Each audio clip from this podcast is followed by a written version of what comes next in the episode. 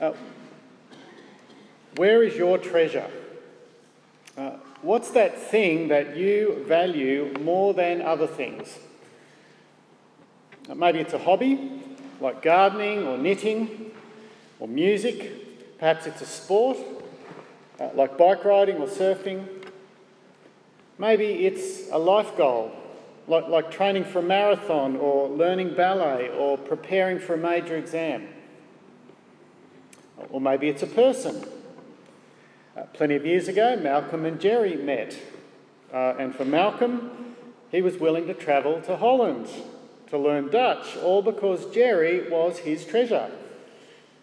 And then for Jerry, it meant relocating to Australia, even though her family is in Holland, because Malcolm was here.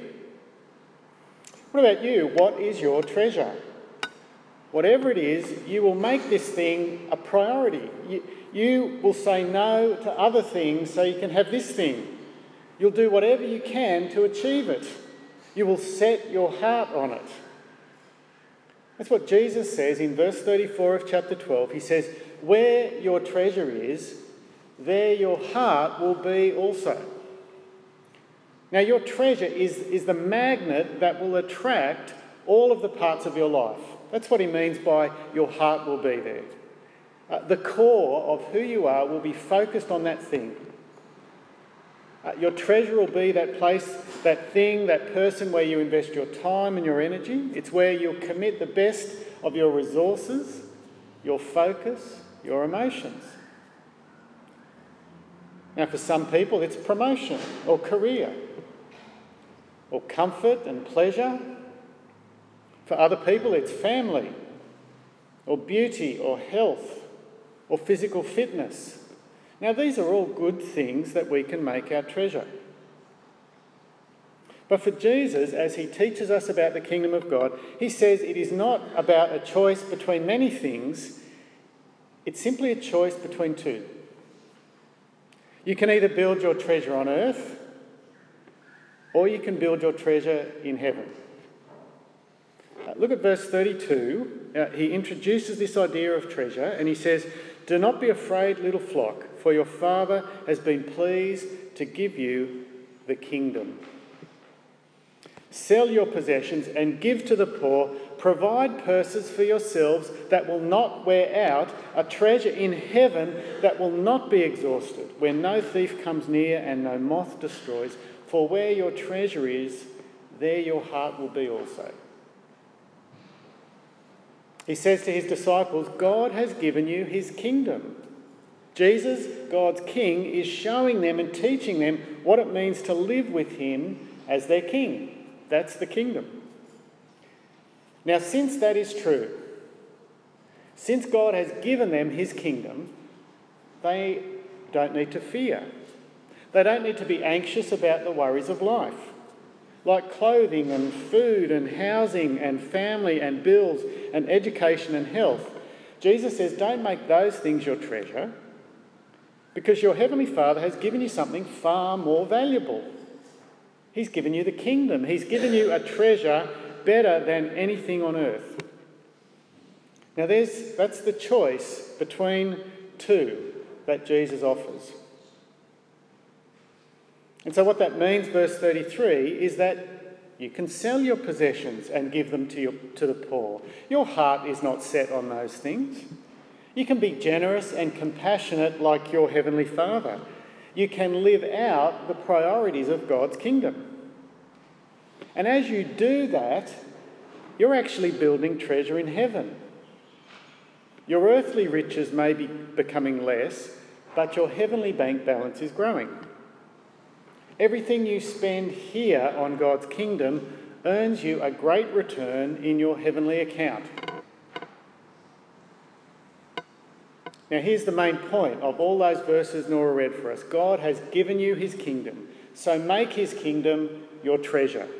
Fix your heart on that. And then live the rest of your life following your heart. That's a description of a single minded Christian.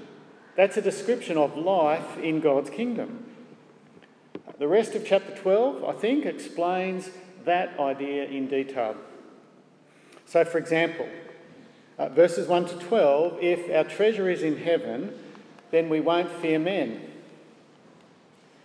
We will fear God instead. His opinion of us is our treasure. People's opinions or actions won't hurt us because our identity is not bound up in what they think of us. It doesn't make sense to worry about human opinion. Verse 4. Jesus encourages us to do a comparative risk assessment. he says, What can people do to you? Well, the worst they can do to you is kill your body. The risk of being on the wrong side of God is far greater. So fear Him. Fear. Fear God. Fear God's awesome majesty. Fear His holiness fear his judgment. Treasure, value instead what God thinks of you because his opinion will actually determine your eternal destiny. Now, when we fear God appropriately, it actually drives us towards Him. I think it's the problem with that, that word fear in English. Fearing God in the right way, in a biblical way, actually drives us towards Him rather than away from Him. Fearing Him in the right way is actually wonderful because He knows us intimately. He cares for us deeply. At the same time as Jesus telling us to fear God, verse 6 and 7, he describes how intimately and wonderfully God knows us. He, he knows the number of hairs on our head. He looks after us more than he even looks after the tiny sparrow. When you fear God, when you recognise His awesome power and love for you, you needn't fear anything else. Because whatever happens in this life, God sees and cares for you. And so we can trust that He will protect and provide. Which means, verse 8, we can speak about Jesus boldly, even when it's dangerous even when the authorities come in and say, no, you can't speak about him. You can defend Jesus, you can stand on his side because you're fearing God rather than people. And when we do that, verse 11, God promises to help us. His Holy Spirit will give us the words and the wisdom and the courage. What a good and generous and merciful God we have. Make him your treasure. Well, the next section from verse 13 is the flip side of that. If we treasure God, it will mean that we don't treasure things. Uh, maybe it's Jesus' mention of rulers and authorities in verse 12, but in verse 13, someone interrupts Teacher, tell my brother to divide the inheritance with me. Now it's obvious where this person has set his heart. Wealth means more to him than his family. I don't care if I lose the relationship with my brother, I just want the money. And so Jesus warns him, verse 15 there are far more important things than stuff, possessions. Watch out, be on your guard against all kinds of greed. A man's life does not consist in the abundance of his possessions. That is the perspective of heaven, of eternity. Life is far more than the things we collect in these 70 or 80 years that we live. Uh, to illustrate the point, verse 16, he tells a parable, a story about a rich farmer. At an earthly level, he's highly successful. His land produces a good crop. It's so good, he, he doesn't have room to store all of the grain. It's a good problem to have. So he decides to make some capital improvements, verse 17. He thinks to himself, What shall I do? I have no place to store my crops. This is what I'll do I'll tear down my barns and build bigger ones, and there I'll store all my grain and all my goods. But he's not just about the profits. He's not short sighted. He's taking the long term view. All of his hard work actually serves a bigger purpose. And we think, oh, that's good. Well, read on. He wants to get the most out of life and take early retirement, to enjoy the good things he's built. Verse 19 I'll say to myself, You have plenty of good things laid up for many years. Take life easy, eat, drink, and be merry. That's a very Australian thing to do, isn't it? Work hard now, build up your nest egg, and then take things easy. Now, this man seems to have everything, doesn't he? On the surface, he's the perfect man. He's rich, he's forward thinking, he's financially clever, but he's well balanced. He's not a workaholic, he's working to, to retire early and enjoy life. He's got it, life perfectly worked out, hasn't he? Well, no, then in one short paragraph, verse 20, Jesus drags him down. He's, he's a perfect fool.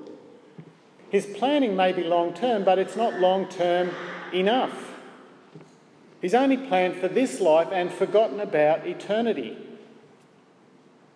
Verse 20 God says, You fool, this very night your life will be demanded from you. Then who will get what you've prepared? All his planning has come to nothing. Death, the great equaliser, has struck and left him with nothing. What a fool. He'd planned for retirement, but he hadn't thought about death. His planning only stretched as far as grey hair, a stiff back, and golf three times a week. He'd forgotten about heart attacks, cancer, death, or life after death, and judgment. But all of those things are real, and you can't control them with money or full barns. You can't stockpile those things in sheds. You can't control those things with a sound investment strategy. There is more to life than things. Eternity is real. And Jesus says only fools think differently. And he concludes his story in verse 21 This is how it will be for anyone who stores up things for himself but isn't rich toward God. Only a fool builds, builds treasure on earth and ignores God. Only a fool is more concerned with his five year plan than his eternal destiny. Only a fool stores up things for himself and isn't rich towards God. What sort of barns are you building? What is the centre of your life? What is the thing that you are rich towards? The treasure that you are building? Jesus says, if it's anything that perishes, then you are chasing fool's gold, costume jewellery, and you're a fool. The only treasure that is worth investing in, that's worth building, is treasure in heaven because it lasts. The only relationship worth giving your heart to is being rich towards God because he is of greatest value. So put him first. Make his concerns and his priorities your concerns and priorities. And then Jesus goes on to show what that will look like in someone's life. Uh, the next section from verse 22. When you put God first, you put other things second and third. Don't worry, he says, about food or comfort or clothes. And here's the reason, verse 24 because life is more or greater than food. Life is greater than food.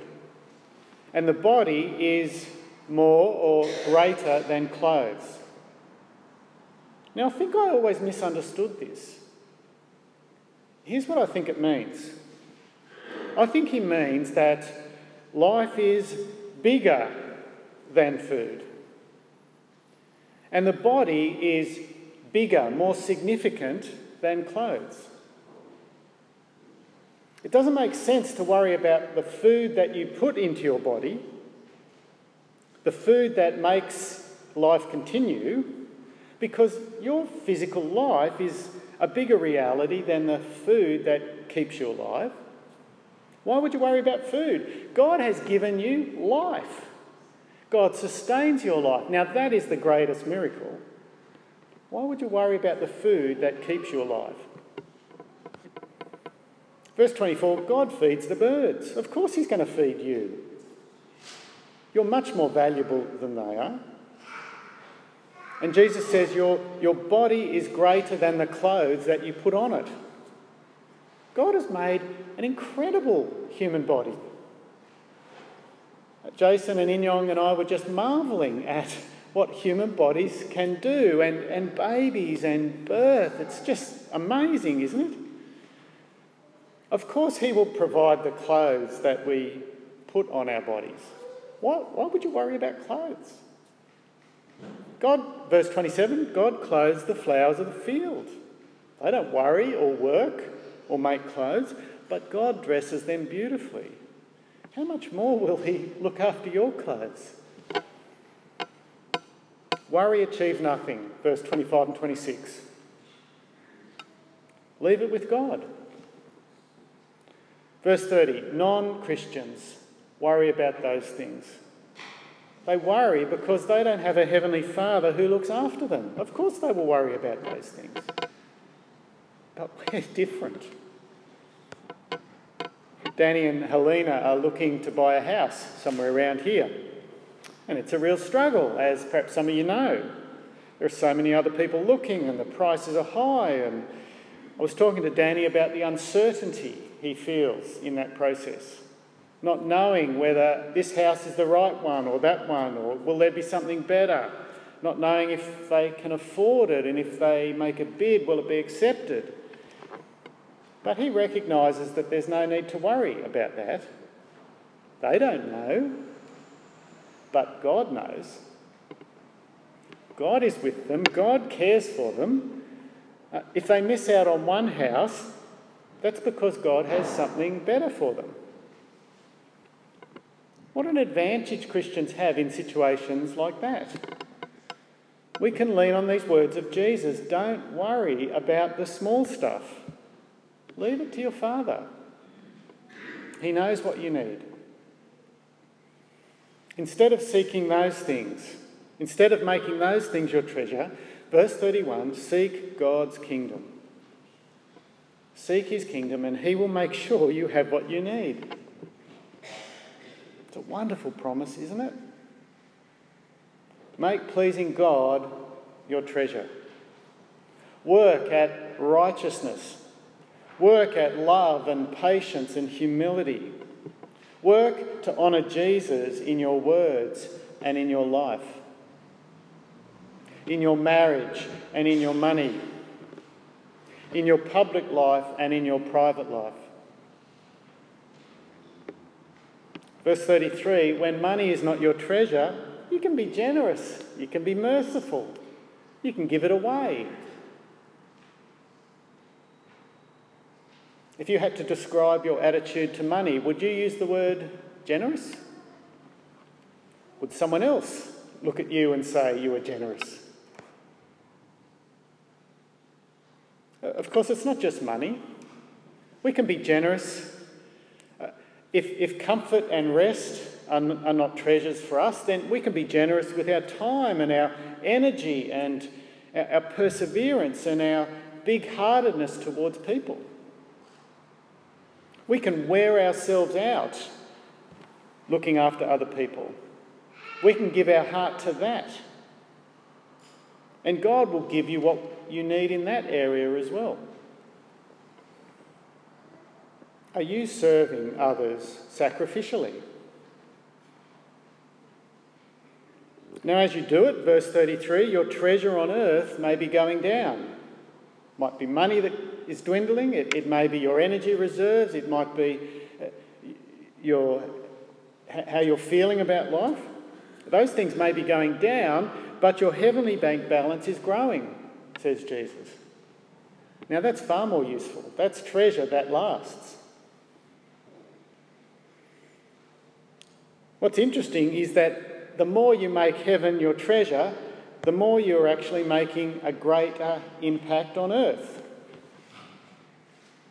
You don't become less relevant and useful now as you become a committed Christian, you actually become more effective. Some people say Christians are too heavenly minded to be any earthly good. But Jesus is saying the opposite. Some people say Christians are too preoccupied with the future and they're no use in the present. But when you seek first God's kingdom, you set your treasure in heaven and your heart will be there. And so you will do everything now to build that treasure. You will be growing, you will be growing God's kingdom on earth as it is in heaven. Verse 33 you will be sowing generosity and compassion and justice now. You will sow the seeds of the gospel you will reap a harvest for eternity. You see, the more heavenly minded we are, the more earthly use we will be.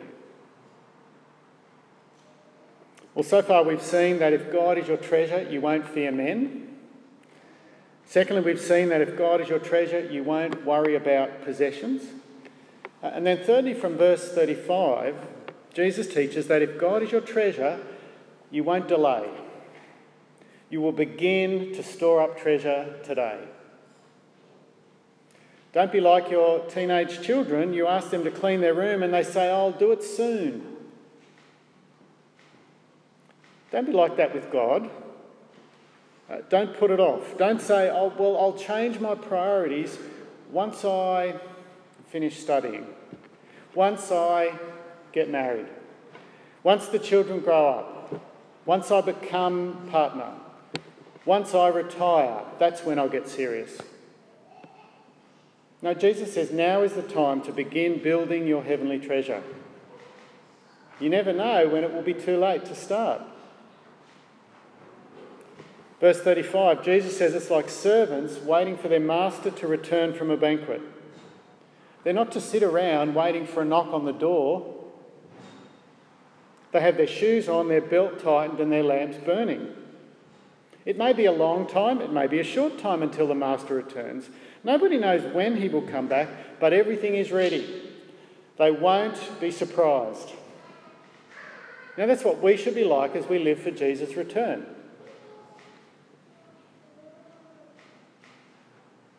When we are living ready for Jesus' return, Jesus makes an extraordinary promise. Did you notice it? Did it shock you in verse 37? It'll be good for those servants whose master finds them watching when he comes. I tell you the truth, he will dress himself to serve, will have them recline at the table, and will come and wait on them. Now, that would be unthinkable in an earthly situation, wouldn't it? But in our heavenly home, our reward will be the approval of our Master but more than just saying, Well done, he will come and put the apron on himself and serve us. He will, his service for us will be a reward for our far inferior service for him. What a privilege. From verse 42, we get another parable describing what being ready looks like. Being ready is, is not simply looking out the window, being ready means always doing the things He wants us doing. Being ready is not scouring the pages of the Bible looking for prophecies and then looking in your newspaper and seeing whether they're being fulfilled. That's not being ready. Being ready is living out the kingdom now. When you are storing up treasure in heaven, it's like the servant who is a faithful and wise manager. He's looking after the household for his master. He's making sure everyone gets fed at their proper time. He's not clock watching. There's no laziness, just consistent, faithful steadfastness. Week after week, year after year, decade after decade, he works the same whether his master is away or right there watching. Verse 43 It will be good for that servant whom the master finds doing so when he returns. When the master returns, the servant is doing exactly what he does every day. And the master will be pleased. Verse 44 a promotion. He'll put him in charge of everything. Another way of describing our heavenly reward. Make sure that is you now. It's challenging, isn't it? Week after week, year after year, decade after decade. Uh, I read in the Assembly report uh, about Barry Best, who is the home missionary. Uh, is it? It's not Gilgandra. It's somewhere out that way. He he is in his eighties. He was my youth group leader when I was thirteen. And, and he's still doing it. He's been widowed. Uh, his, his family's grown up. He doesn't see them. He's, he's teaching scripture every week and uh, running a church in his 80s. Week after week, year after year, decade after decade.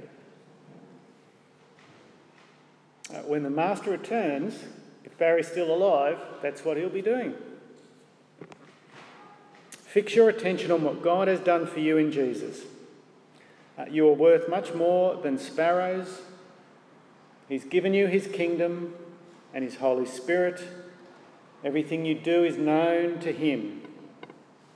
He's given you himself. Then choose to be rich towards God. Choose to respond to him with, with generosity and gratitude. Choose to build your treasure in heaven. And then set your heart there. Center your life around that decision. Make your thoughts and your words and your priorities those of heaven. And your Lord Jesus will be overjoyed. And when he comes, he will serve you and rejoice in you. What a treasure to live for. Let's pray. Heavenly Father, we pray that you will help us to see Jesus, that you, you will help us to recognise all he has done for us, and that we may love, make you our priority, set our hearts in heaven. We pray this that your kingdom would come and your will would be done. Amen.